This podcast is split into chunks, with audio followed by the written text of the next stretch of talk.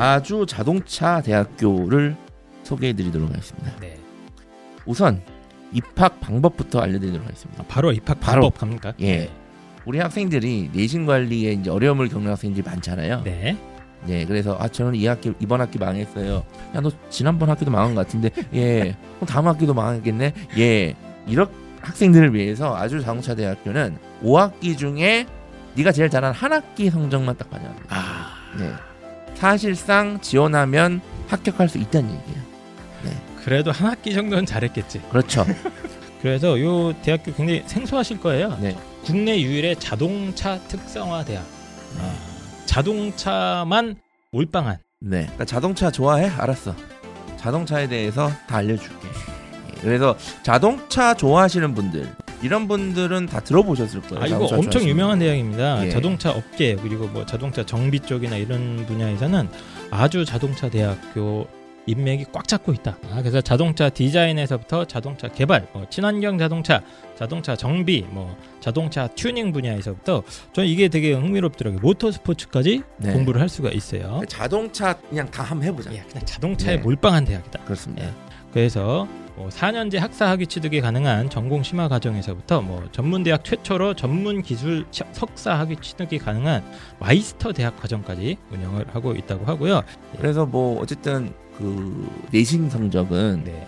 어쨌든 뭐 잘하는 학생이 있으면 못하는 학생도 있기 마련이지 않습니까? 네. 그런데 자동차 좋아하는데 이제 성적 때문에 막 고통받는 아이들이 맞습니다. 많아요. 예, 그래서 예. 하- 혹시 자동차에 관심이 있는데 내가 성적은 좀 부족하다. 네. 하지만 나는 자동차에 관심으로 그렇죠. 내 인생을 20대, 30대 역전하겠다. 아, 이런 학생들한테는 되게 기회의 땅이다. 맞습니다. 네. 그래서 최근에 교육부에서 어, 6년 동안 120억을 지원받는 어, 산학 연협 역 선도 대학으로 육성이 되기도 했고요. 현대자동차라든가 KCC 오토그룹, 뭐 BMW, 제규어 랜드로버, 어, 벤츠 뭐 이런 큰 글로벌 어, 자동차 회사들과 이 산학 협력 교육 프로그램을 어, 운영을 하고 있어서 아주 자동차 대학교를 딱 나면 이런 이제 아주 유명한 우리나라의 메이커, 어, 글로벌 메이커 자동차 회사에도 어, 취직의 길이 연결이 되어 있습니다. 취업은 어렵지 않을 거예요. 맞습니다. 자동차가 이제 복합 산업이기 때문에 자동차 회사가 있다는 거는 관련된 정말 정말 많은 회사들이. 있다는 얘기거든요.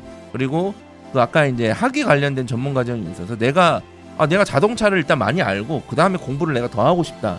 저는 그런 학생들한테도 좋은 기회가 될 수 있습니다. 맞습니다.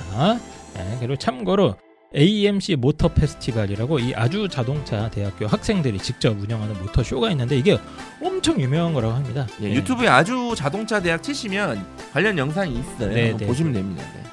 그 자동차 한 길만 파는 이 학생들 그리고 자동차 분야에서 뭐이 지금 되게 핫한 분야 아니겠습니까? 핫하죠. 자동차라는 게 가장 이제 혁신도 기술 혁신도 네. 많고 이런 분야이기 때문에 우리 아이들의 미래를 한번 걸어보고 싶으신 분들은 어, 검색창에 아주 자동차 대학교 쳐서 어떤 과가 있는지 어떤 교육 과정이 운영되고 있는지 꼭 관심 부탁드리도록 하겠습니다. 그럼 아주 자동차 대학교 많은 관심 부탁드립니다.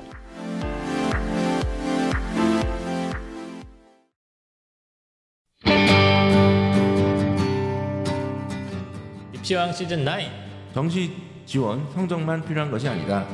시작합니다.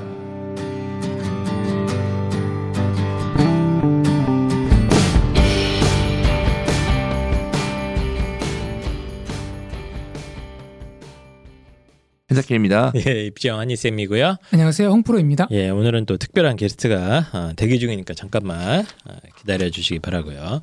오늘 이제 펜타길 선생님이 핑크빛 어, 지금 모니터링을 하고 있는데 우리 다 시커먼데 혼자 핑크빛으로 어, 아름답게 빛나고 계십니다. 예, 소감 한 말씀 해주시죠. 감사합니다. 패션의 완성은 자신감이라는 얘기를 들었습니다. 네.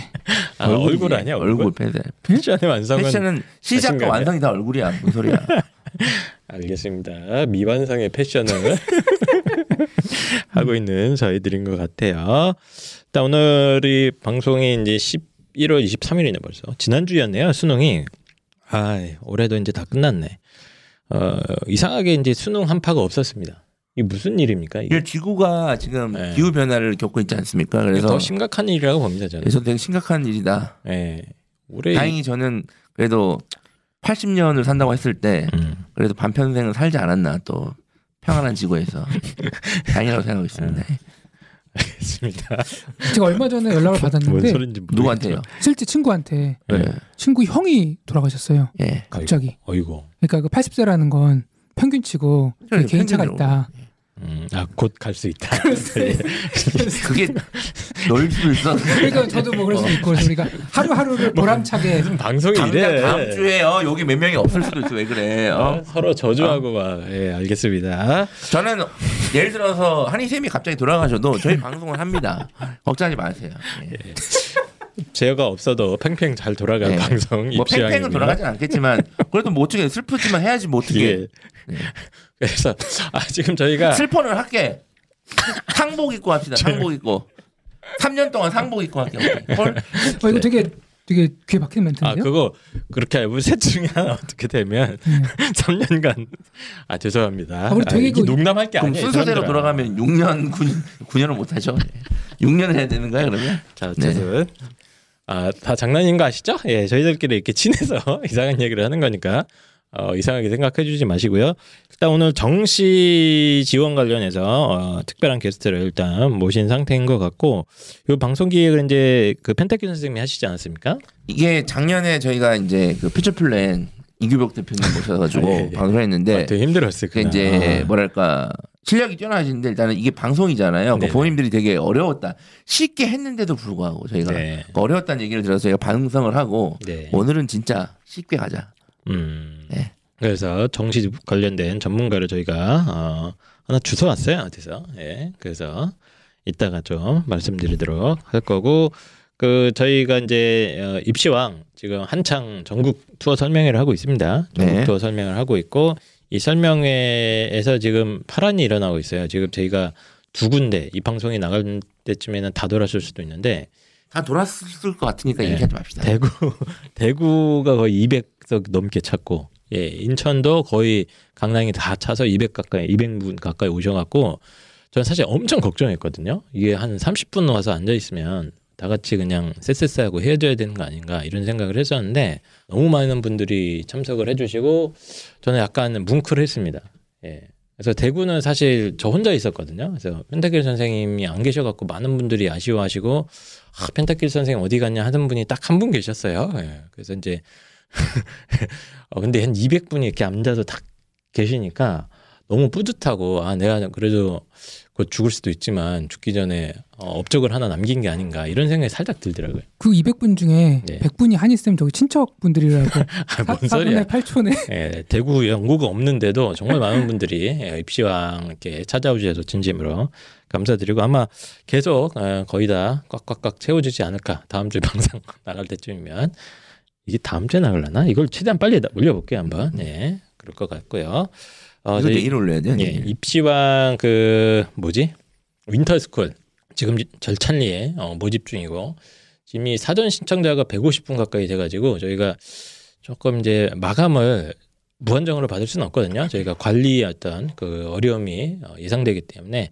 한 200명 선에서 저희가 마감을 예정을 하고 있기 때문에 어, winter school 지금 절찬리에 어, 모집을 하고 있습니다. 그래서 겨울 방학 때 우리 아이를 좀 감시를 붙여서 예, 감시자를 붙여서 좀 타이트하게 관리를 해봐야겠다. 근데 집 주변에 그런 시설이 마땅치가 않다거나 아니면 우리 아이가 그런 데 가는 걸 완강하게 거부한다거나 이런 케이스에는 저희 입시형 winter school이 어, 꽤 괜찮은 대안이 되지 않을까 이런 생각을 한번 해봤습니다. 그래서 예비고 1, 예비고 2 그리고 중학생들도 탄탄하게 예, 겨울방학을 좀 타이트하게 잡고 싶다 하시는 어, 부모님들 계시면 저희 네이버 입시형 카페에 가시면 자세한 내용들이 잘 소개가 되어 있습니다. 그 설명회 한 것도 한번 올릴까 찍어서 우리 찍어놨는데 올리세요. 예, 저희 지금 전국 투어 설명회 쭉 하고 있는데 그 내용도 한번 잘 편집해서 올릴 수 있으면 올려보도록 하겠습니다. 그리고 또 입시왕에 도움을 주시는 많은 분들이 계십니다. 네, 그래서 아주 자동차 대학교 또 지금 수시 2차 원서 접수 기간이고 아, 자동차 한 길만 파는 국내 유일의 국내 1위 어, 대학이라고 생각하시면 됩니다. 업계에서 가장 유명한 대학이기 때문에 꼭 한번 찾아보시면 아, 아 정말 유명한 데구나 이걸 깨달으실 수 있을 것 같고요. 그리고 이제 어, 우송대학교 수많은 특성화된 학과의 어떤 양과 진로는 제가 본 이 모든 이 사립대 학교 중에서 거의 최고 수준이 아닐까라고 감히 좀 생각을 하고 있고 철도라든가 호텔 외식 조리 뭐 이런 건 정말 세계적인 수준입니다. 예, 그래서 우송대학교도 역시 많은 관심 좀 부탁드리도록 하고요. 입냄새 날 땐 바로 테라브레스. 테라브레스 한 방이면 향긋하게 어, 입안을 향기로 감싸드립니다. 제가 최근에 아 지- 다른 회사 거를 썼어요. 음. 아차 하고 음. 그랬더니 확실히 아 입이 밤새 건조해 진짜. 죄송합니다. 아, 진짜 한이쌤 입이 아니라. 건조한지 촉촉한지 아니, 제가 밤에. 밤에 이빨 닦기 싫어서 딱 하고 했는데 밤새 목이 마른 거야. 그래서 뭐지 했더니 테라브레스가 아닌 걸 내가 쓴 거야. 아, 양치 좀 하세요.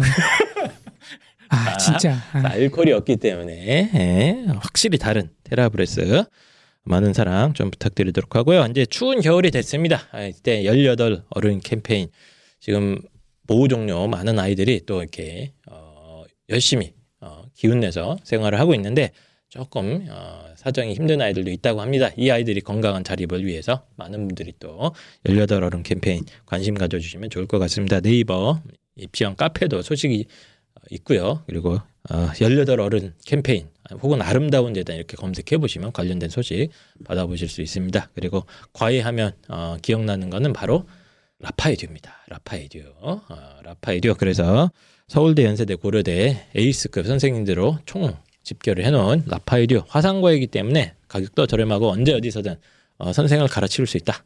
이렇게 생각하시면 되겠습니다. 농담이고요.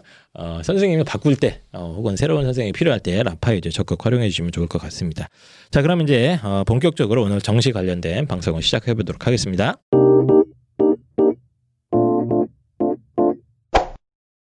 우리 항상 그런 얘기 하잖아. 등록금 값 하는 대학 다니고 싶다고. 압도적 스케일 취업률 72% 전국 1위 대학 최초 철도 운전면허 교육기관 철도 물류대학 일상이 글로벌. 영어로 생활하는 국제학습형 기숙사. 주소만 한국이다. 우송대학교 3년 연속 전국 취업률 1위 대학교 우송대학교. 우송대학교 하면 상징적인 게 바로 철도 물류 대학입니다. 철도 물류 대학. 어, 2019년도 작년이죠. 작년에 철도 관련 공기업에 무려 103명이 합격을 했습니다. 네, 철도는 대부분 공기업이잖아요. 사실 그렇죠. 사기업이 네. 몇개 없잖아요. 사실. 예. 네.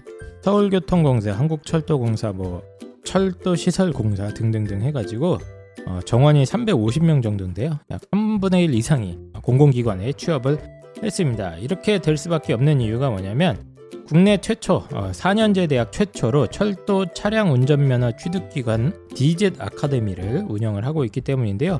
저희가 그때 한번 직접 가봤었습니다. 저는 어떤 느낌이냐면, 어 여기서 한 일주일만 받으면 진짜 지하철 몰겠는데? 뭐 그런 느낌이었습니다. 내가 몇번 더 하면 지하철을 몰 수 있겠는데? 예 그런 느낌. 그렇습니다. 거의 어, 매년 기관사 합격률, 코레일이나 뭐 서울 메트로 같은데 전국 1위를 다투고 있을 정도로 철도 물류 대학의 명문이죠. 명문. 네. 어, 철도 포함해서 우송대학교 전체 취업률이 71% 이상인데요. 어, 그런데도 불구하고 우송대학교 학생들의 성적 커트라인이 보통 4등급대 아이들이 많습니다. 예, 3분의 1이 공기업을 취직하는 학교 학과에 입학 성적이 그렇게 높진 않다. 아, 그쵸. 예, 기가 막힙니다. 3등급 중반에서 4등급 대 아이들이 많기 때문에 이 아이들만 가지고도 이런 어떤 성과를 이뤄내는 대학은 우송대학교가 유일하다. 저희가 자꾸 강조드리는데 해외 취업과 관련된 뭐 복수 여러 가지 학위 제도라던가 해외 인턴십 프로그램을 갖다가 너무 잘 갖춰놓고 있기 때문에 글로벌로 진출하는 데 있어서도 아주 좋은 발판이 된다. 예, 그래서 우송대만 나오면 할 게 너무 많아서 예, 고민을 하게 되는 그렇게 앞으로 됩니다. 뭐 유라시아 대륙 철도 횡단 뭐 이런 것도 이슈가 있기 때문에 제가 볼 때는 그렇죠. 충분히 유망한 지금 뭐제 맨날 유망한 학과 어디냐고 물어보시는데 예. 철도 관련 학과 가면 유명하지 않을 거면 다주 대답합니다 제가. 예, 맞습니다. 자, 그래서 3년 연속 어, 전국 취업률 1위 대학교 어, 우성대학교 여러 가지 아주 좋은 가성비가 좋은 전공들이 많이 있기 때문에 꼭 한번 찾아보시고 우성대학교 많은 사랑 부탁드리겠습니다.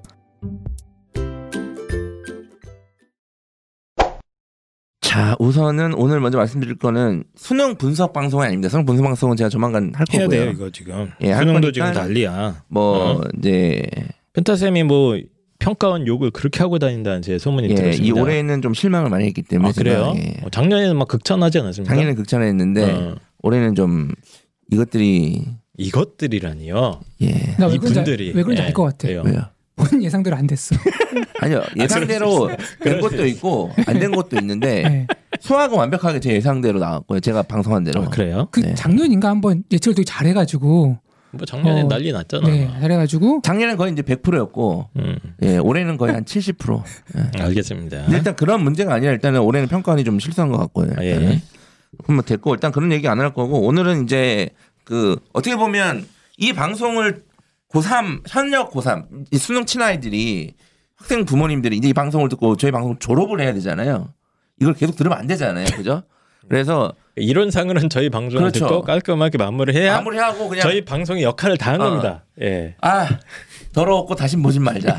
약간 이런 느낌으로 헤어져야 되는데 그래서 예. 그 더러웠지만 다시 보진 말자는 느낌으로 제가 마지막으로 음. 마지막으로 가는 길에 마지막으로 좀 도움을 드리고자 정시 지원을 어떻게 해야 되는가 네. 이거 복잡하거든요. 복잡합니다. 예, 이거 예. 그래서 특히 요즘에 이게 유튜브가 워낙 활성화되다 보니까 유튜브에 보면 또 이게 이런 다양한 일들이 많거든요. 그래서 네. 그거를 좀 다뤄보도록 하겠습니다. 정시 지원이 복잡하다고요? 네. 하나만 있으면 되는데요? 뭐요? 자. 네. 50cm 자로 그렇죠.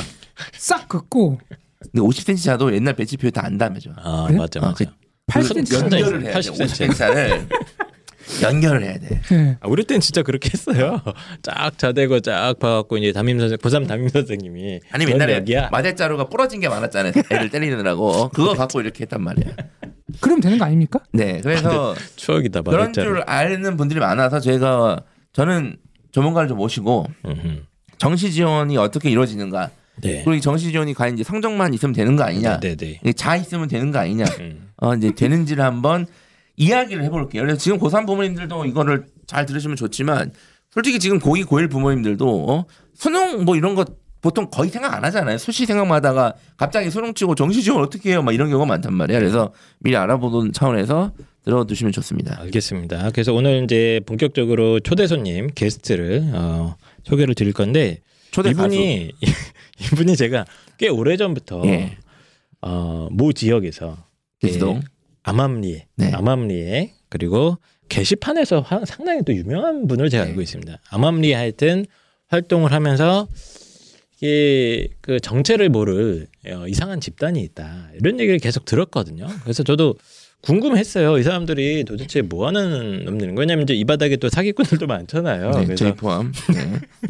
그래서 도대체 뭐 하는 분들인가? 그리고 듣기로는 되게 어리다는 거야. 예. 아, 굉장히 어린데 이게 약간 좀 영특하고 이 수학적으로 이렇게 머리를 잘 굴리는 일군의 집단들이 어, 이 정시 바닥에서 굉장히 좀 선풍적인 어, 뭐라고 해야 됩니까? 그 파란까지는 아닌데 꽤 하여튼 이렇게 잘 나가고 있다 이런 얘기를 이렇게 오래 전부터 들었습니다. 커뮤니티에서 네. 활동을 오래 하셔가지고 이게 커뮤니티에서 활동하시는 분들은 소문이 무성하거든요. 네, 네, 네. 어, 뭐 눈이 세 개다. 어, 뭐 어. 이제 어, 예. 생긴 건 이제 마동석이라서 사회생활을 못 한다. 어? 네. 그다음에 뭐 그래서 어둠 속에 아, 지금 얘기 들어보면은 마동 마동석의 눈이 세 개고 네, 예. 그런 아이고 이제 느낌입니다. 예. 게시판에서 장난스럽게 이렇게 그런 얘기들이 있었는데 저희가 이제 두 눈으로 이분을 본격적으로 한번 확인을 하는 그런 시간을 일단 가보도록 하겠습니다. 일단 본인 소개를 한번 해주시죠. 예. 아, 지금 얼굴 네. 표정이 약간 벌써 아, 이런 분위기인 줄 전혀 몰라서. 아까 네. 싶었는데. 네. 네. 예. 예, 안녕하세요. 엔젤스 컨설팅 팀 운영하고 있는 컨설턴트 조영탁입니다. 네, 알겠습니다. 어, 굉장히 짧게 얘기를 해주셨고, 이 엔젤스 팀이라고 저 되게 오래 전부터 들었어요. 굉장히 오래 전부터 들었고, 제가 들은 얘기는 젊다 아이들이 굉장히 어이 뭐라고 해야 되냐 수학적으로 통계 뭐 이런 걸 한다는 거야. 그래서 야 그냥 뭐 이렇게 어 이렇게 하면 되지 뭐 통계까지 들어가냐 어 이런 생각도 한번 하는데 어 특히 이제 모 지역 교육 특구 지역에서 이 팀 하면 굉장히 유명하고 예 이게 제가 알기로는 때로 움직이는 걸로 제가 알고 있습니다. 네, 맞습니다. 예, 몇분 정도가 지금 팀이라고 보시면 됩니까? 20명 조금 넘고요. 아, 20명 정도. 네. 어. 어, 20명이 그럼 뭐 PC방 같은 데서 같이 있는 겁니까? 뭐 어떻게 어, 뭐 요즘은 코로나 시대에 맞게 네. 재택근무도 하고, 하고 있고. 네. 어, 그래서 이 엔젤스 팀이라는 거를 직접 본인이 지금 만드신 거죠? 네, 네 2015년도 10월쯤에 만들었고요. 2015년도. 네, 네. 오. 그래서 2016 수능 본 친구들부터 네, 네, 네. 네, 저희가 상담을 했었고 이제 횟수로 8년 차. 8년 차. 네, 이제 네, 되고 아니, 있습니다. 지금 보면 사실 굉장히 동안이세요. 동안이시고 감사합니다. 느낌은 한 사수생 정도라고 했는데 믿을 정도로 아, 감사합니다. 근데 저는 감, 감사할 건 아닌데요. 사수생이라는 게. 중3 때부터 이 얼굴이었기 때문에 이제 막 아. 손익분기점을 돌파하고 있는 아, 전성기야. 전성기야. 전성기라. 그래요? 아 그래서 이 겉은 굉장히 좀 어려 보이시고 어떻게 보면 대학생 느낌도 살짝 있으신데 굉장히 오래 전부터 활동하셨네요. 그쵸 제가 이거를 만들 때 이 팀을 만들 때가 이제 제가 대학 졸업할 때쯤 아 그랬어요? 네네. 어. 지금은 네 나이가 많습니다. 어. 네. 그 사적인 얘기는 술자리 가서 하시고요. 그 일단은 부모님들이 이게 뭐야 하실 수 있어요. 아니, 그러니까 아시는 분들은 아실 아시는 분들은 알아, 아세요. 이게 네. 이제 부모님들 전통적인 이 수능 친 다음에 지원하는 방식은 예전 같으면 이제 뭐 종로 배치표, 뭐 대성 대성 배치표 를 구해서 또 엄청 넓습니다. 그것도 막 여러 개 접어가지고 쫙 펴고 이제 네. 장판지라고 하죠. 그래서 그렇죠. 예. 네. 그걸 가지고 이제 하는 거니까 그때는 기준으로 이제 종로, 대성 이런 배치표가 중요했는데 요즘에는 그것보다 더 정교한 쉽게 말하면 배치 표든 아니면 배치 기준이든 이제 만드는 어떤 팀들이 좀 유명한데 그때 대표적으로 유명한 게 뭐 어떤 팀들이 있죠? 고속 성장? 네, 그분도 굉장히 유명하신 분이고 예. 아, 사실 예. 저희는 입결표를 만드는데 그렇게 음. 열심히 뭐 일을 하지는 않는데 음. 이제 사설 기관들에서 각 학교에서 공개해 놓은 자료 그리고 음. 각 기관에서만 가지고 있는 자료들을 가지고 소위 말하는 이제 입결이라는 걸 정리를 네. 해서 올려주죠. 예. 그래서 이제 참고 지표로 요즘에는 뭐 진짜 아이들이 고속 성장 이런 걸 뭐 처음 들으면 모르겠는데 그런 걸 듣고 이제 여기 엔젤스 팀 이제 이런 것도 좀 많이 참고를 하기 때문에 예, 예, 예. 어쨌든 요즘 정시 관련해서는 가장 핫하다. 예, 굉장히 핫한 분이세요. 그래서 이걸 왜 하신 거예요, 근데 처음에 대학교 때 왜 이런 걸 하고 있어요, 근데 어 일단 제가 취직 준비가 안 됐어요, 취직이? 취업 준비를 할 생각이 없었고요. 그때 당시에 이제 제가 예. 그어 커뮤니티 비즈니스 하는 회사에서 이제 학원 아. 사업부를 맡아서 운영을 하고 있었고 어, 그때 근데 알바 이제 댓글 알바 이런 거 하신 거예요 그러면? 댓글 알바를 오히려 잡는 쪽이었죠. 예. 네, 아. 댓글 알바를 잡는 쪽이었고 그래서 그쪽 이제 사업을 하면서 제가 학원을 맡아서 운영을 하면서 이제 거기 이제 다녔던 학생들의 진학 지도를 위해서 처음에 아, 이제 시작을 했었던 직접 거고요. 개발을 다 한 거구나. 본인만의 tool을. 어 그쵸 이제 뭐 저희가 어. 메커니즘을 같이 저희 팀원들이 이제 만들어낸 거고 이제 그러면서 어. 약간 사업화가 된 거죠. 그래서 우연한 기회로 좀 시작을 하게 죄송한데 됐었습니다. 그럼 전공이 뭐 철학과 이런 건 아니시죠? 저는 학부 전공은 경영학. 아 경영 쪽으로 했는데 네네. 통계나 이런 어떤 분석 기법이나 이런 거 활용해서 본인이 그러한 2015년부터 네. 자체적인 왜냐면 이게 대성이나 이런 데서 만드는 거랑은 좀 다른 방식의 네, 좀 많이. 차이가 납니다. 예 조금 다른 이게 방식이에요. 경영이야. 근데 자세히 보면 경영이 뭐예요? 경영이 뭐야? 근데 한 달 생활비가 100만 원이면 그거 경영하는 거 아니야? 예. 이것도 똑같아. 이 점수 가지고 수능 경영이야. 그렇죠. 이제 네. 저희가 그래서 뭐 비유하기를 학생들이 점수를 잘 벌어오면 저희가 이제 음. 그 점수를 잘 쓰는 역할을 해준다. 그렇죠. 어. 네, 그렇게 좀 얘기를 하는 경우가 있습니다. 어 알겠습니다. 그래서 이 대출 됩니까 혹시? 대출은 이제 네, 알겠습니다. 다음에 하셔야. 수능 점수 대출. 예. 야, 근데 수능 점수 대출 3점만 금리 한 30% 가면 음. 할것 같거든 내가 봤을 때 네. 많이. 알겠습니다. 그래서 2015년부터 본인 팀의 어떤 아 이걸 어떻게 설명을 못 하겠네. 이게 이분들이 뭐 하는 분들인지는 어디서 검색해 보면 돼요. 오르비에 어디에 어, 네, 뭐 검색하시면 네, 너, 뭐 오르비도 나오는 게 있긴 할 텐데. 네. 수만이도 뭐 유명할 거예요. 엔젤스 팀 검색해 보시면 네. 어, 워낙 유명한 팀이고 거기에서 이 모든 이 이거를 총지휘하고 계시는 어, 뭐라고 부를까요? 저희가 조 조선 조 선생님 뭐라고 할까요? 네, 뭐 옛날에 제가 닉네임을 그렇게 썼었습니다. 아, 커뮤니티에서 활동할 때는 아, 네. 조영탁 대표님, 그러니까 조 선생이라고 하겠습니다. 네. 조 선생님은 저희가 모셨습니다. 그래서 저희 방송 나오면서 아까 막 되게 긴장을 많이 하시더라고요. 뭐 죄진 거 있어요? 아니 그러니까 저는 이렇게 네. 뭐 방송 출연을 해본 경험이 별로 없어서 어, 네. 이번 기회에 또 네. 뭐 사회에 무리를 일으키시면 네. 자주 나오실 수 있습니다. 아, 네, 네. 예, 알겠습니다. 뉴스로 자주 네, 나오는 뉴스로 나올 수도 있고. 사회 사회면에 이제 이렇게 모자이크 예. 처리해서 예. 자, 그래서 요 방송 이제 본격적으로 빠르게 시작을 해보도록 하겠습니다. 예. 자 우선은 이제 정시 지원 부모님들이 그냥 알고 계신 게 아니 그냥 점수대로 가는 거 아니냐. 아까 이제 아까 이게 점수대로 가는 거지 그러면. 점수대로 그냥 배추표 펴가지고 어, 옛날에 아시잖아요. 그 수능 치면 담임 선생님들이 딱 이렇게 앉아 계시잖아요. 이렇게 배추표 딱 큰 펴놓고 음, 음. 이제 부모님들이 양손에 뭐 들고 왔나 이제 확인한 다음에 어? 이렇게 하시잖아요, 그죠? 옛날에 이제 그랬어. 네. 그래서 어쨌든 확인한 다음에 이제 배치표 펼친 다음에 이제 자로 딱 그어가지고 이제 이렇게 가라. 아니 당연히 점수대로 줄 거서 가는 건데 어 그게 뭔 그렇게 복잡하냐 이거예요. 음. 복잡합니까? 아 객관적인 지표가 있는데. 어 일단은 우리나라 정시 입시가 좀 불합리한 면이 있죠.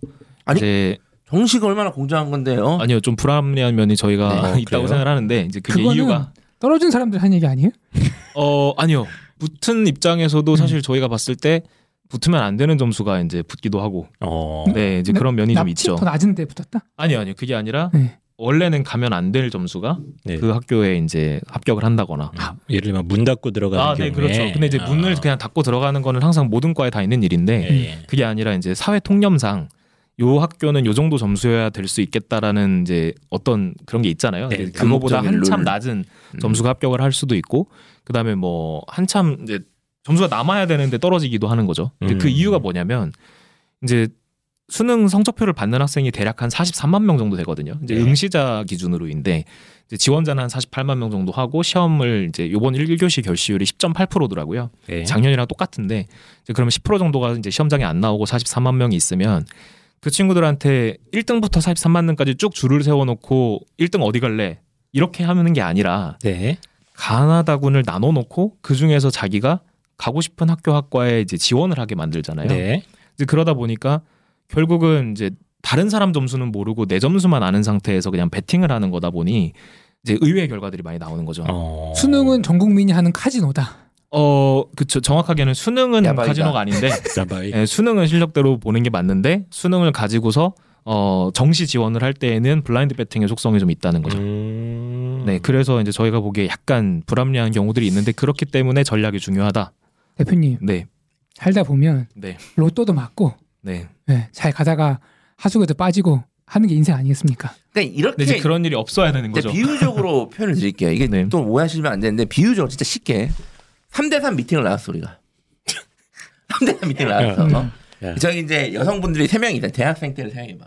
뭐 이제 미모의 기준은 다 다르지만 우리가 그냥 객관적으로 공통적인 미모의 기준을 갖고 있다고 생각하고 A, B, C 중에 C 여성이 너무 예쁜 거예요. 우리 셋 다. 어. 그리고 A 여성이 상대적으로 약간 이제 네네네. 좀 이렇게 다른 선호하지 매력이. 않았던 예, 어떤 예. 그런 외모인 거야. 그래서 이제 네. B는 중간이야. 근데 우리가 3대3 미팅이니까 배팅을 하는 거야, 거기서. 어. 그러니까 어떻게 하는 거냐면 아, C는 경쟁이 심할 것 같다. 어. 어, 내가 얘기해도 다 동시에 이렇게 것 같아. 네, 삐삐를 전해주면 가져가지 않을 것 같다. 음. 그래가지고 아무도 우리가 지원하지 않은 거야. 네. 어. 셋 그래서 다- 우리는 셋다 B에 몰린 거야? 셋다 B에 몰린 거야. 안정적으로? 아. 어. 그럴 수 있죠. 그치? 사- 사람의 심리가. 근데 이 심리를 내가 읽고 어. 난 C에 지원해 버렸어. 어. 사실 내가 제일 외모가 떨어지는데 음. 사실 이대로 가면 난 A랑 매칭이 돼야 되는데 네. 내가 C에 지원해 가지고 내가 C랑 사귄 거야. 이거 아닙니까? 그거 진짜 네. 불합리하네요. 뭐, 이거. 이 비슷하지 않아요? 비슷한데 그거 비유를 들으니까 정신이 아득해지네요. 그거 절교 얘기는 심하면 칼부리. 비유를 예. 위해서 예. 든 죄송합니다. 겁니다. 저희가 이게 네. 멘탈을 잘 잡아야 될 예, 것 같아요. 지금. 외모를 이렇게 평가하는 그런 게 아니고 아닌데 이제, 어쨌든 예. 우리 객관적으로 하면 이게 뭐 얼굴 잘생긴 순서대로 이렇게 딱딱 매칭이 돼야 되는데 그게 수능 점수라고 하면 예. 실제로는 그렇지 않거든요. 맞습니다. 예. 정시를 이걸 직접 해보신 분들은 알아요. 네. 예, 한번 겪어봤거나 뭐 재수생의 에, 경험이 있으신 분들은 아 실제로 점수는 나왔지만 그 점수 가지고 실제 지원할 때가 이거 진짜 이제 도박판 거대한 도박판처럼 되잖아요. 이게 예. 네. 그리고 이 내가 선택한 이과에 어떤 사람들이 이렇게 지원할지에 대해서 이렇게 알 수가 없으니까 네. 예, 항상 불안하고 의외로 이제 뭐 가만 어이없는 점수가 붙었다 이런 소문이 굉장히 파다합니다 매년 네. 예 그런 걸 갖다가 매년 관찰해 보면서 네. 이게 좀 불합리한 면이 있고 이 있던 이런 어떤 정시판의 혼탁함을 갖다가 뭔가 좀 이렇게 규칙성을 파악해서 더 좋은 정보나 전략을 만들 수 있겠다 이런 생각을 하셨다는 거죠. 네, 이제 저희는 사실은 이제 일정한 패턴이 좀 존재한다고 생각을 하고요. 그래서 구조적으로 그렇게 될 수밖에 없는 면들이 좀 있어서 어, 이제 연구를 열심히 하는 거죠. 그리고 음. 이제 점수 최대한 좀 지켜드릴 수 있게끔 준비하는 게 저희의 역할이고 좋은 얘기가 네. 이게 핵심이에요. 지금 오해하시면 안 되는 게 아, 그러면 저 컨설팅을 받으면 저런 사람들 어 음. 그냥 어이없이 이 형 저 사등급 뭘 사등급인데 연대 가능합니까? 이게 이게 아니라 네. 얘기하셨잖아요. 네. 내가 가지고 있는 점수를 최대한 활용해서 억울하진 않아야 된다. 네, 그게 최소한. 우선이죠. 네, 어. 먼저 지키는 게 우선이고. 억울하진 않는데 우리가 사- 수능 원점수가 다 비, 똑같은데 물론 과목마다 다를 수 있어. 근데 원점수가 똑같으면 그냥 똑같다고 생각할 거 아니야. 어? 그런데 내가 대할 대학을 못 간 것 같아. 그거 억울하잖아. 음. 그건 방지하자. 네, 저는 그 부분이 정시 지원을 이제 염두에 두실 분들이 어, 가장 신경 쓰셔야 될 부분인 것 같습니다. 네. 이 정시 지원할 때도 저는 이게 이제 정 정시 지원도 아는 만큼 이게 활용 가능하다고 하는데 생각하는데 이 지방 학생들이랑 뭐 대치동 학생 학부모님들 정보력 차이가 좀 느껴지시나요? 이게 신청을 주로 대치동 어머님 많이 하시죠? 네, 아무래도 이제 좀 가까워 가까이 예. 계시니까 그런 경향이 있는데 사실은 지역적인 것보다도 이제 정시를 얼만큼 연구를 하시고 좀 준비를 하셨느냐에 따라서 차이가 많이 나는 것 같아요. 어. 그래서 뭐 지방에 계시는 거랑 상관없이 이제 평소에 그런 어떤 수능 통계에 대해서도 좀 많이 관심을 가지시고 어 그런 뭐 유튜브도 보시고 이제 블로그 글도 찾아보시면서 공부를 하신 분과 네. 그냥 이제 공부를 이제 잘 시키는 데에만 좀 집중을 하셨다가 전략이 이제 좀 부재하신 경우에는 음. 뭐좀 전략적으로 나중에 결과적인 차이가 좀 나기도 하는 것나 같습니다. 후자라고 봐요. 왜냐하면 수시는 5학기 내내 진행되잖아요. 계속. 그러니까 수시에 관해서는 정보도 찾아봐야지 이런 생각을 하시는데 네, 정치는 수능 치고 나서 이제 막 생각한단 말이에요. 짧은 시간 동안. 네, 그렇죠. 예. 근데 사실 시간은 충분하고요. 지금 뭐 지- 실제 지원까지는 한 달도 더 넘게 그쵸, 남았기 그쵸. 때문에 시간은 충분하시고 어, 음. 준비를 조금만 하셔도 좋은 결과 나올 수 있을 것 같습니다. 이래서 검은 머리 짐승 거두는 게 아니야. 드라마를 보다가 가슴이 쿵 내려앉았다. 퇴소를 하자마자 나는 미용실에 가서 고동색 머리로 염색을 했다. 나는 언제까지 보육원 출신이라는 꼬리표를 가지고 가야 할까?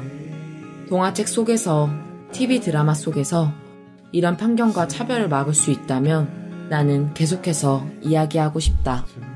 우리는 오늘도 당신과 함께 소소한 일상을 나누는 꿈과 미래를 위해 열심히 살아가는 보통의 청춘이라는 걸 아름다운 재단 18 어른 캠페인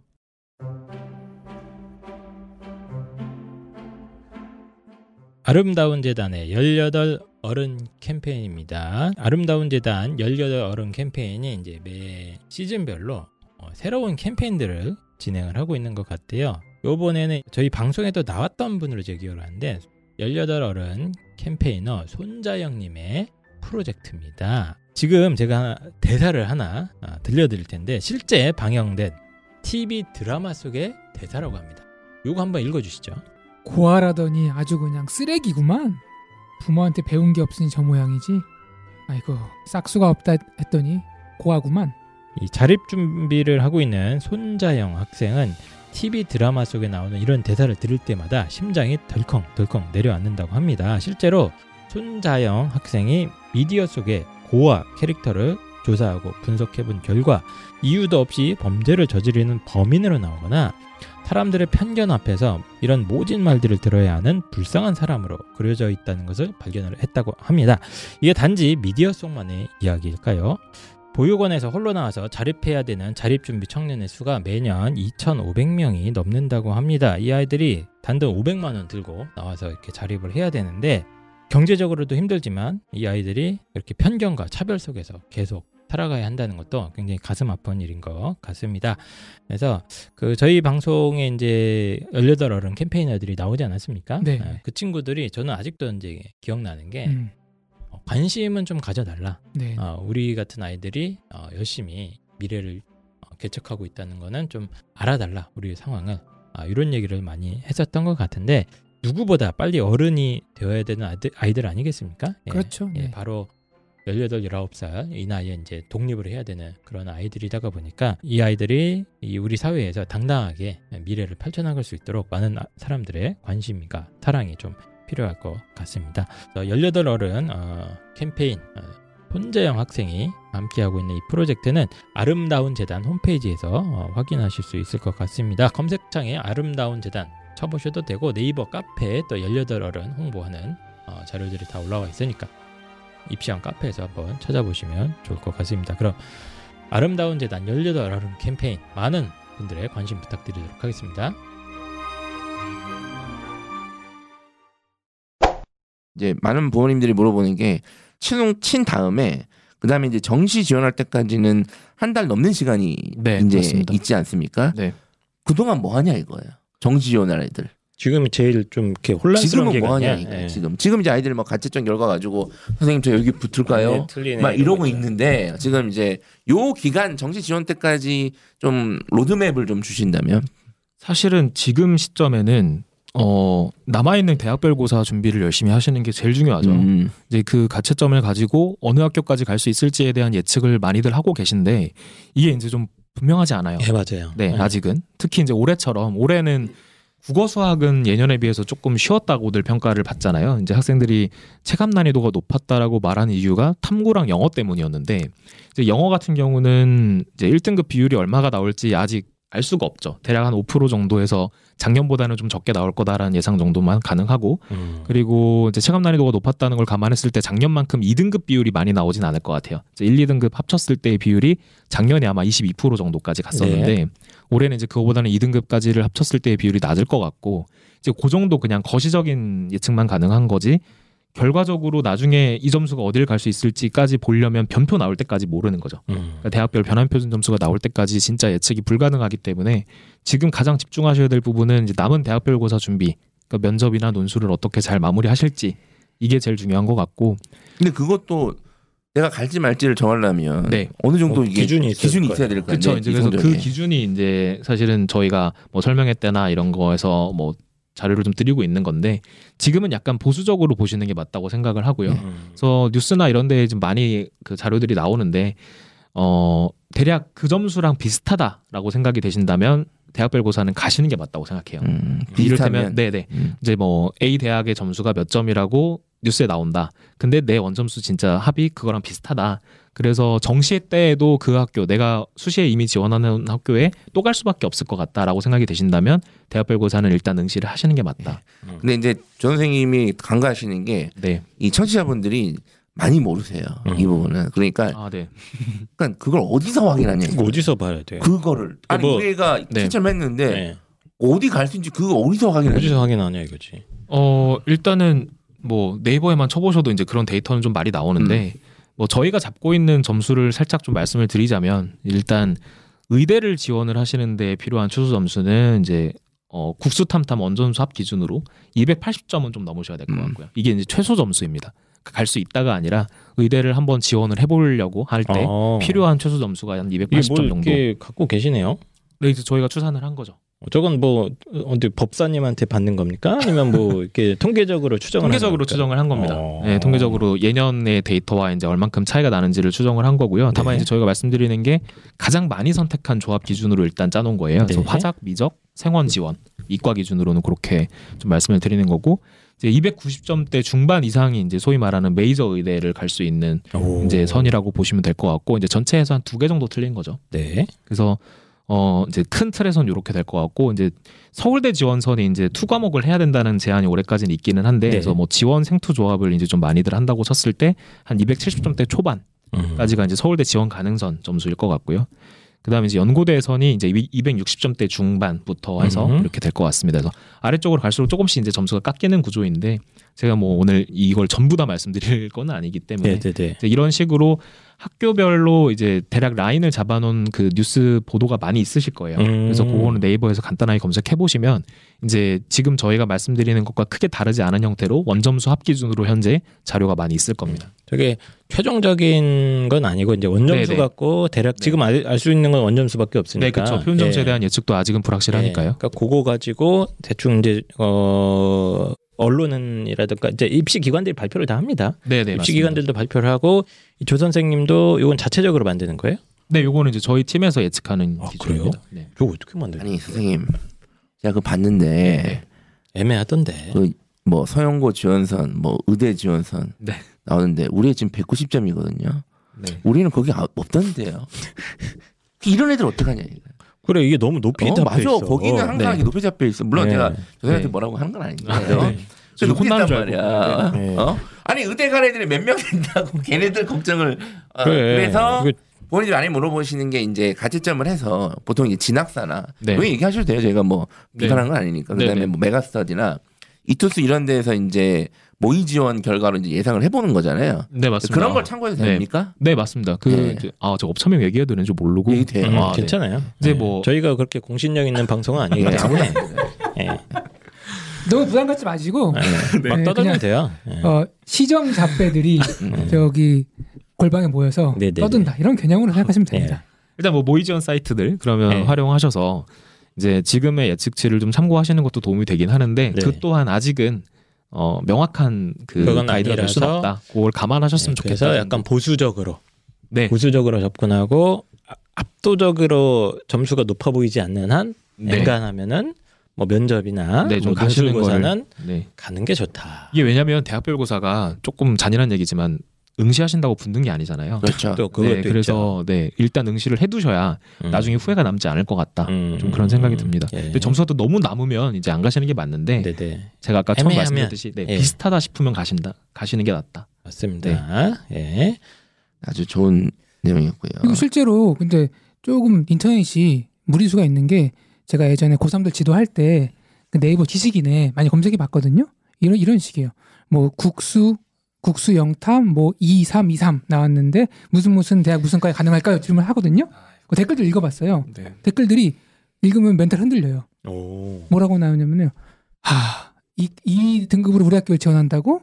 우리 학교 수준 많이 떨어졌네. 막 이런 댓글들이 있다니까 진짜요. 아, 네. 그리고 또 이런 것도 있어요. 야 상황 파악 이렇게 안 되니까 네가 왜 그 등급 맞았는지 알겠다. 뭐 이런 댓글도 있고. 그러니까 이게 인터넷. 인터넷으로 음. 이렇게 뭔가 내 수준을 확인한다는 게 정보가 쉽지가 않다. 어. 되게 음. 혼란스럽다.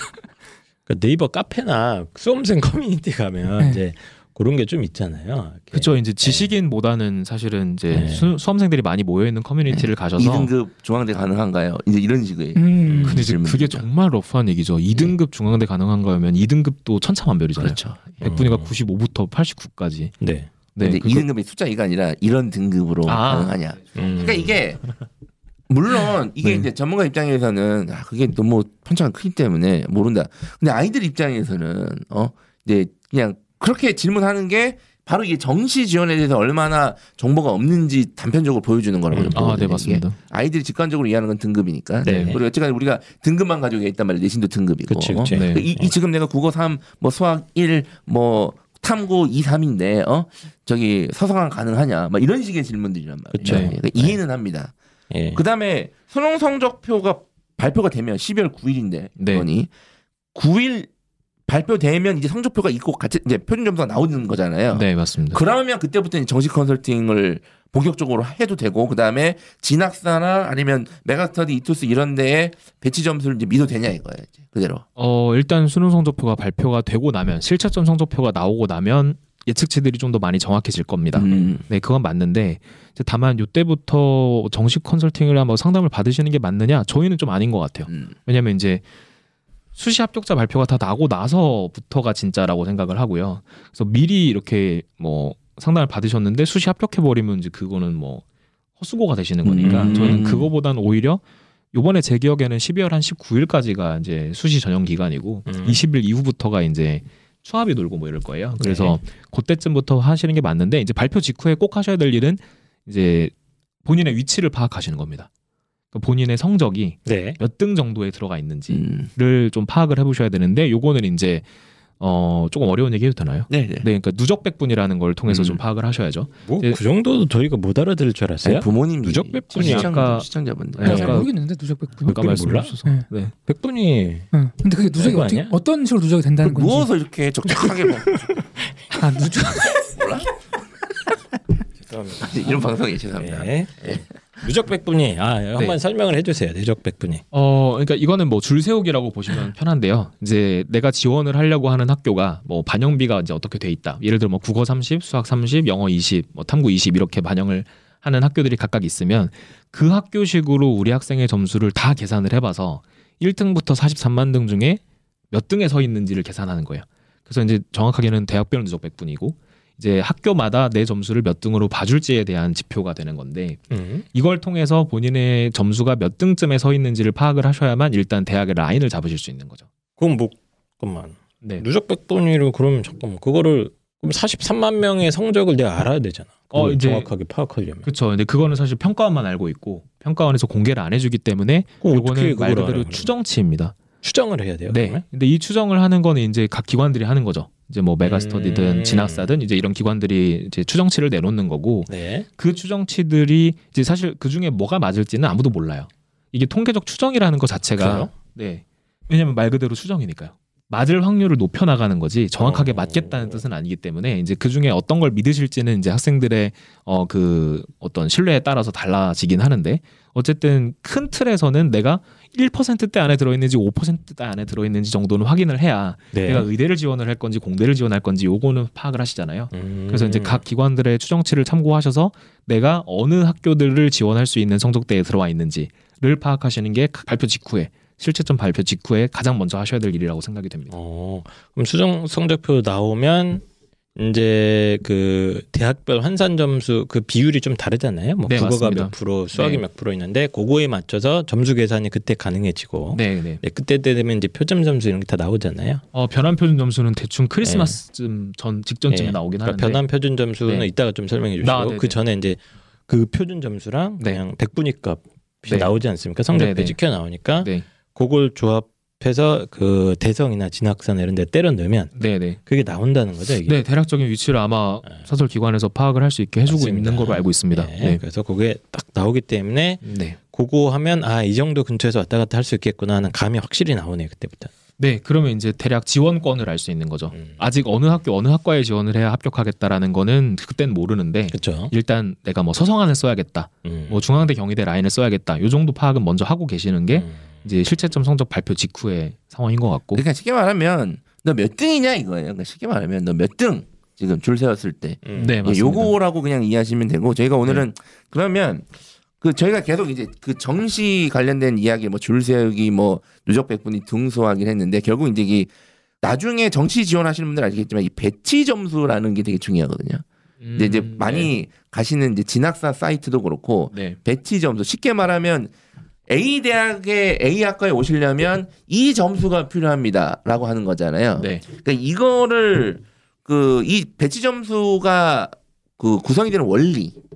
네. 지금 엔젤 팀도 결국에는 이 배치 점수를 다 생각해서 이제 이게 만드시는 거잖아요. 이거를. 네, 이제 네. 저희는 정확하게는 배치 점수보다는 저희는 이제 그해 그해 이제 예상 커트라인을 저희가 음. 잡는 건데요. 이제 배치 점수랑 커트라인을 제가 구분해서 말씀드린 이유는 어 비유하자면 배치 점수는 호가입니다. 호가. 음. 호가? 이제 부동산으로 좀 비유를 해보면 이제 아파트를 네. 이제 얼마에 팔겠다 하는 게 호가고요. 네. 그 가격에 사가느냐 안 사가느냐는 또 다른 얘기잖아요. 음. 이제 저희가 말씀드린 커트라인은 실거래가입니다. 어. 호가가 네. 안 떨어져요. 그쵸. 호가가 안 떨어지죠. 그리고 막 담합도 하고 네, 담합도 하고 이거 이거 어 그래? 예. 정시판에서도 똑같습니다. 작전 어. 세력도 있고. 네, 정시판에도 어. 똑같아요. 그러니까 소위 말하는 이제 인기 있는 학과들의 배치 점수는 되게 높게 걸려 있어요. 그래서 뭐 요즘 제일 이제 핫한 거는 이과 기준으로는 컴퓨터공학과. 음. 옛날에는 이제 뭐 전화기컴이라고 불렀죠. 뭐 네. 전자전기, 그다음에 화학공학, 화생공, 그다음에 이제 기계, 그다음에 컴퓨터였는데 요즘은 컴전화기라고 해서 컴퓨터공학과가 항상 제일 인기가 많거든요. 음. 컴 전화기도 컴은 이제 전화기랑 같이 묶이는 거 싫어해요. 아, 그쵸. 이제 우리는 컴하고 컴이야. 전화기죠. 네. 음. 아, 네. 근데 이제 그런 식으로 예를 들어서 뭐 서울대 컴퓨터공학과 제일 모든 학생들이 다 가고 싶어 하는 학과니까 네. 배치표상 점수가 되게 높게 걸려 있죠. 근데 실제로 컴퓨터공학과가 1등을 하느냐? 음. 그렇진 않다는 겁니다. 아 그래요? 네. 그러니까 네. 이제 점수를 배치 점수라는 거는 이제 말 그대로 이제 그 입시 사이트 이제 회사들이 이해를 네. 돕기 위해 이 정도 이 정도 이 정도 점수가 필요하다라고 얘기하는 거고. 네. 근데 중요한 거는 정시에서는 커트라인. 네. 예를 들어서 커트라인 위면 다 붙는 거잖아요. 네, 그렇죠. 그쵸. 조금 더 바꿔서 말씀을 드리면 커트라인을 설정을 해놓고 그 점수 이상이면 합격을 시켜주는 게 아니라 30명을 뽑기로 했으면 30등까지는 뽑아줘야 되는 게 문제인 그렇죠. 거죠. 네. 예. 그래서 저희가 점수가 아니라 등수를 보셔야 된다는 얘기를 네. 늘 드리는데 어. 네. 점수가 아니라 등수를 본다. 엔젤스 팀은 이 커트라인이 어떻게 될 것인가. 네, 그렇죠. 이런 것들을 좀 더 예측을 하는 거다. 그래서 배치 점수는 높지만 네. 저 대학 학과가 네. 의외로 커트라인이 떨어질 수는 있어. 네, 네. 실제로 이런 패턴을 보니까 네. 이런 걸 연구한다는 말씀이시죠? 네. 내가 확실히 이해했어. 아까 우리가 음. 이분을 어떻게 불러야 될지 막 음. 고민했잖아요. 음. 우리 봐봐요. 호가가 있고 그걸 살려는 사람이 있고 그걸 누가 거래를 부동산 전문가십니다. 아, 네. 이분이 입식의 공인중개사야. 음. 오. 그렇게 네. 뭐확 와닿진 않네요. 확 와닿진 않고. 어, 그럼 네. 이제 제가 궁금한 거좀 설명을 드리면 이제 그 입시기관에서 하는 이제 배치 점수라는 거 그러면 그건 의미가 없는 거네. 아무.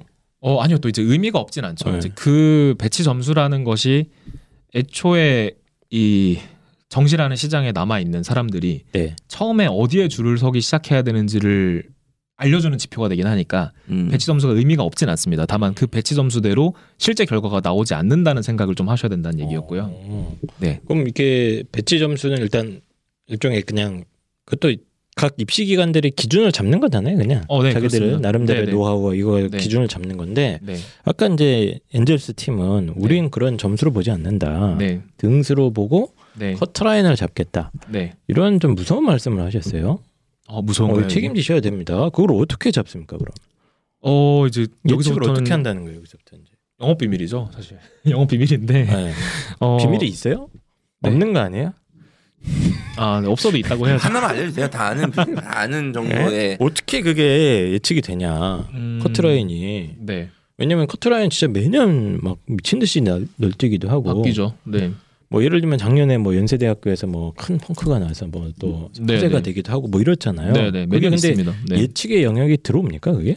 어, 네, 이제 적어도 방향성 정도는 저희가 확인을 할 수 있는 게 있는데 네. 이제 아까 뭐 부동산 얘기를 이미 시작을 했으니까 좀 연달아서 말씀을 드려보면 네, 참고로 저희 부동산 하나도 네. 없습니다. 아, 네, 저희 네. 서유 부동산은 네. 없는 걸로 알고 아, 있습니다. 네, 알겠습니다. 저희 몇 자리도 없습니다.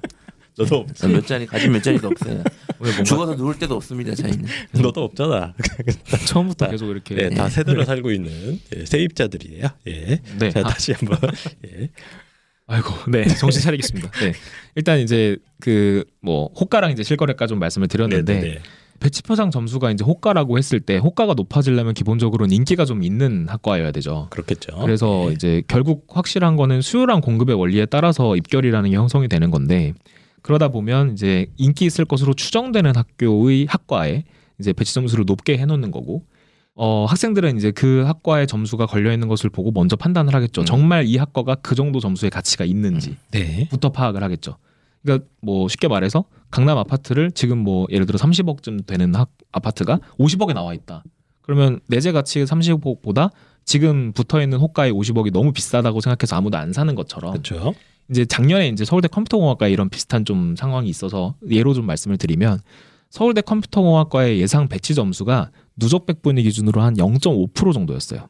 서울대식으로 이제 네. 물론 이제 이거는 서울대식이기 때문에 two 과목을 본 학생들끼리만 계산을 한 거긴 하지만 어쨌든 0.5% 라인이라고 하면 네. 의대를 다 갈 수 있어요. 전국에 갈 수 있는 의대가 한 열 몇 개쯤 있었던 점수입니다. 그러면 서울대 컴퓨터공학과가 인기가 많은 건 알겠는데 과연 의대를 10개를 버리고 갈 수 있는 그런 만큼의 가치가 있느냐라는 음. 생각부터 하면서 학생들이 그 학과에 지원을 덜 하게 되는 상황이 생기는 거죠. 어. 이제 이제 이게 예. 이제 호가와 실거래가의 예. 비유였던 거고요. 그러니까 호가가 작년에 좀 이렇게 높이 네. 그, 그 유명 회사들이 높이 걸어놨구나. 네, 배치 점수를 너무 높게 걸어놔서 음. 학생들이 생각하기에 아 물론 좋은 학교인 건 알겠는데 음. 그 정도 점수까지 지불하고서 갈 이유는 없겠다라고 음. 생각해서 지원을 안 하게 되는 이런 형, 형태로 배치표 상의 점수가 영향을 미친다는 거예요. 그러니까 이제 이런 거야. 부동산으로 내가 이제 아파트 하나 살라고 음. 알아보는데 저기가 이제 신규 이 요인이 많아. 뭐 GTX가 이제 통과를 하고 그다음에 공원도 들어서고 뭐 네. 어떤 대학도 온다 그러고 막 난리도 아니야. 지하철이 몇 개 통과한다 그러고 이제 바이든도 거기에 이제 땅을 샀다 그러고 이제 난리가 아니야. 그래가지고 이제 거기에 이제 살려고 했는데 비싸 그것 때문에 어 근데 생각을 해봤어. 근데 야 근데 아무리 그래도 이 돈 주고 여기 살 건 아니지. 어 음. 약간 저기로 가자 이거잖아요. 네 맞습니다. 예. 네. 음. 실제로 호가로는 거기가 인기가 많아서 이렇게 되고 있는데 실제로 이제 살려고 갔는데 돌아보고 어, 좋긴 한데 야 이 돈 주고 이걸 사는 차라리 저기가 사는 게 안 나? 이겁니다. 그렇죠. 그래서 이제 이게 모든 학과에서 거의 다 일어나는 이유가 이런 현상이 음. 서울대 의대를 빼고는 전부 다 일어나는 거예요. 음. 음. 서울대 의대는 그 위에 학교가 없잖아요. 네. 그러니까 서울대 의대는 그냥 전국에서 1등부터 30등까지 안에 들겠냐 안. 들겠냐 어. 이것만 카운트하면 되는데 그게 아니고서야 전부 다 그 학교 학과보다 더 좋은 학교 학과가 다른 군에 있을 수 있다는 거죠. 또 이렇게 생각하시면 돼요. 그러니까 서울대 의대 가는 애들은 확실하게 의대만 쓰는 거잖아요. 네, 그죠? 맞습니다. 그다음에 의대 안 가겠다는 아이들도 컴퓨터 컴퓨터만 쓰는 거예요. 음. 그런데 이런 애들도 있어요. 잘 몰라. 내가 의대 가고 싶은지 컴퓨터 네. 가고 싶은지 잘 몰라. 근데 수능은 졸라 잘 쳤어. 네. 어. 그러니까 어떻게 하는 거예요? 서울대 컴퓨터 학과도 써놓고 의대도 써놓은. 맞습니다. 음. 정확하십니다. 음. 네. 네, 써놓고 이제 고민을 하는 거야. 그런데 결국에는 야 컴퓨터 나와서 뭐 하냐? 어, 저 홍프로 봐라. 어, 컴퓨터 전공해가지고 지금 아. 복싱 하다가 지금 영어 선생하고 있고 결국 집안제도 없다잖아. 어, 뭐 하냐? 야 의대 가야 돼 의대. 아 그렇군요. 이런 분위기군요. 엄청 화가 나는데 팩트입니다. 네, 팩트라서 제가 아 근데 이게 이런 이제 것들은 근데 이제 음. 어, 수많은 수십만 명이 이제 개인적인 의사결정을 하는 과정인데 네, 맞습니다. 이게 그러면 예측이 돼요? 그러면 커트라인이 아니 이 정도 생각은 누구든지 할 수 있는데 네. 그럼 이제 컴퓨터 학과가 반드시 이것보다 훨씬 떨어질 것이다라고 네. 예측을 하는 거예요. 이런 네. 여러 가지 요인들을 검토를 해가지고 네, 맞습니다. 실제로 떨어졌어요, 그럼 작년에? 네. 실제로 떨어졌고요. 이거는 그리고 매년 그렇습니다. 21학년도에도 그랬고 22학년도에도 그랬고 특히 이제 상위권 학교의 상위권 학과일수록 이런 현상이 그런 거예요. 생겨요. 선택지가 있는 아이들이 맞습니다. 선택을 하는 거야. 서울대 아? 컴퓨터 붙은 애들은 의대도 갈 수 있으니까 네. 쪼개지는 거야. 밑에 뭐 아마 컴퓨터 갈 애들 위에 애들은 갔겠지. 근데 음. 중요한 거는 커트라인이잖아. 그 밑에 애들은 고민하다가 빠졌을 거란 말이야. 심지어 약대 간 애들도 있을 걸 아마. 근데 예를 들어서 서울대 농대 같은 경우 지금 농대라고 안 하지만 서울대 농대 같은 경우에는 아마 쓴 애들이 제발 서울대 붙었으면 좋겠다는 마인드로 썼을 가능성이 높아. 그러니까 안 빠져갈 안 빠져나갈 가능성이 높으니까 오히려 그 학과가 점수가 변동이 자꾸 탄탄해지는 거죠. 이 얘기인 거죠. 네, 맞습니다. 네. 실제로 서울대 컴퓨터공학과를 지원한 학생들이 가군에 쓴 학교들은 의대랑 이제 뭐 음. 타 학교 타 군의 이제 치대 음. 그다음에 어 연고대에서 이제 뭐 컴퓨터공학과 계열을 쓰면서 서울대 컴퓨터공학과도 같이 지원하는 요 정도 이제 패턴이었고요. 음. 결국에 나중에는 다군에서도 또 의대를 붙을 수도 음. 있기 때문에 네. 의대로 빠진 인원들이 꽤 나오고 음. 그래서 말씀해주신 대로 일반적으로 서울대 내에서 조금 더 낮은 쪽 학과라고 인식되던 학과보다 음. 컴퓨터공학과가 더 낮아지기도 한다는 거죠. 어. 이거를 내가 몇 년간 분석해 봤는데 야 서울대 쓰고 가나 가다군에 의대 쓴 애들 보니까 평균적으로 40%는 그냥 의대 가는 것 같아. 만약에 그게 평균적으로 잡힌다면 네. 그러면 야 40%는 허수야 안 등록 안한 애들이야. 그러면 야 40% 빼고 그 다음부터 점수가 들어갈 것 같아. 네. 이- 이런 얘기예요 지금. 네. 근데 이제 이게 문제가 그러면 이제 아까 말씀해 주셨듯이 이걸 누구나 다 알 수 있지 않느냐라고 그렇죠. 생각을 해주시는데 이 정도 생각은 나도 하고 너도 하고. 네. 음. 근데 실제로는 그렇게 지원을 못 하십니다. 왜요? 뭐 그냥 간단하게 비유를 해서 컴퓨터 공학과가 100점에 걸려 있다고 치고 뭐 전자전기가 한 99점, 음. 화공이 한 98점 이렇게 음. 걸려 있다고 치면 음, 이렇게 이제 99.5점인 학생이 어디를 쓸지를 한번 생각을 해봐 주시면 과연 100점에 걸려 있는 컴퓨터 공학과를 쓸까요? 아 썼다가 떨어지면은 재수해야 돼. 그죠. 그리고 너무 음. 아깝잖아요. 내가 99.5면 100점에 걸려 있는 컴퓨터 공학과 빼고는 다 갈 수 있어요. 음. 서울대를 내가 지킬 수 있는데 그걸 안 쓰고 졌지만 잘 싸웠다라고 할 수도 있는 100점에 걸려 있는 컴퓨터 공학과를 못 쓴다는 거예요. 이게 자기 점수가 되면 그걸 못 합니다. 음, 배치 점수상으로 높이 걸려 있는데 내가 한 살짝 모자르면 네, 심리적으로 심리적으로 네. 쓰는 게그 불가능하다. 배치 점수가 주는 그 심리적 압박. 네. 어. 아무리 이 얘기를 들어도 중요한 건 이건 참고 기준 원 0점 사격 그런 느낌이고요. 네. 진짜 중요한 거는 커트라인을 고려해서 물론 커트라인의 끝에 노리고 그거는 불가능하지만 네. 이 정도 늘 빠지니까 괜찮다 배치는 좀 떨어져도 아무리 얘기를 해도 그래도 눈에 보이는 배치 점수 때문에 그래서 선생님 못 지원하는 거예요. 그, 그래서 이런 일이 생기나 봐요. 보면은 지금 서울대 공대가 100이고 뭐 예컨대 화공이 99라 그랬잖아요. 99.5는 못 써요. 왜냐면은 기회비용이 너무 커. 이게 떨어질 때 내가 99를 못 가잖아. 음. 그래서 누가 쓰냐면 거기에 95, 6짜리가 써요. 그러니까 95, 6짜리가 다른 데 쓰고 음. 에이 하나 남았는데 이거 내가 그냥 내 평생의 꿈이었어. 우리 아버지가 그렇게 음. 입에 부르짖던 서울대 서울 서울대 네. 가서 밥이나 먹고 오자 썼잖아요. 이렇게 부른다니까. 가끔 진짜 마지막에 문 닫고 들어가요. 네. 이런 케이스가. 조금 더 정확하게 말씀드리면 예를 들어 서울대학교를 갈 수 있는 자력으로 갈 수 있는 네. 점수가 90점이라고 치면 89점이 제일 높은 학과에 붙을 수 있는 거예요. 음. 아무도 안 쓰니까. 네. 네. 아까 말씀하신 대로 90점까지는 서울대 내에 자기 자리가 있습니다. 그러면 그 점수에 맞춰서 자기 자리를 찾아가고요. 자력으로 못 갈 점수인 학생은 제일 높은 쪽 과를 썼을 때 등수 기준으로 안 밀려서 붙는 거예요. 음, 음. 점수는 한 10점 이상 차이가 나는데 음. 등수로는 그 안에 들어갈 아 수도 있고. 그래서 이제 등수 얘기를 아까 네. 점수보다는 네. 어떤 이 가나다군이 쪼개져 있고 네. 예, 그리고 어, 사람마다 이제 중요시하는 과나 뭐 이런 게 더 다르기 때문에 네. 이게 이제 이게 아 이게 무슨 복, 되게 복잡한 패턴인데 어떻게 보면 그렇죠. 이제 상관관계가 아닙니까? 얽혀져 거의? 있죠. 예, 상관관계가 되게 복잡해 있는데 그거를 계속 몇 년째 지켜보다 보니까 패턴이 보인다. 네. 예. 이게 아까 패턴이 한의생께서 아니 이 정도 예측이면 당연히 이런 생각을 하고 또 이런 생각을 하는 것도 당연히 누적적으로 많은 사람들이 할 텐데 본인들이 왜 그런 생각 안 하냐고 하시지만 이분이나 이제 입시 전문가들 이걸 매년 하니까 어, 당연히 그런 생각 의식 심리적인 패턴 지원 패턴 익숙하지만 지금 고3 부모님들이 처음이란 말이야. 지금 정치적으로 처음 하는 거잖아. 그러니까 그 전까지 이런 걸 몰랐다니까. 그리고 이 얘기를 해줘도 실제 내가 몇 년간 경험한 게 아니기 때문에 배치표가 더 눈에 들어오는 게 사실이야. 그러니까 최종적으로 또 그 선택을 아무리 들어도 못 하는 거야. 그리고 어. 저희조차도요. 실제로 99.5점한테 서울대 컴퓨터공학과를 추천하진 않죠. 음. 전자전기를 그냥 전기 정보를 쓰라고 하고 다만 그러면 그걸 가지고 가군에서 사냥 지원을 하겠죠. 음. 서울대를 잡아놓고 똑 똑같은 패턴의 의대에서 컷이 내려올 수 있는 다른 의대를 쓰는 걸로 하는 거지. 음. 서울대 컴공을 가지고 0.5점 모자란 학생으로 배팅을 하진 않습니다. 저희가 약간 20분 정도를 서울대로 얘기를 하면 또 네. 많은 분들이 불편해하실 수가 있어요. 아, 근데 아, 이제 우리 아이는 일예예요. 네. 너무 지금 차이가 나는데 왜 의대 서울대 얘기를 하나 하는데 정 말씀드린 대로 이게 모든 모든 대학에 간 공통적으로 다 일어나는 현상이라고 보시면 됩니다. 네, 그러니까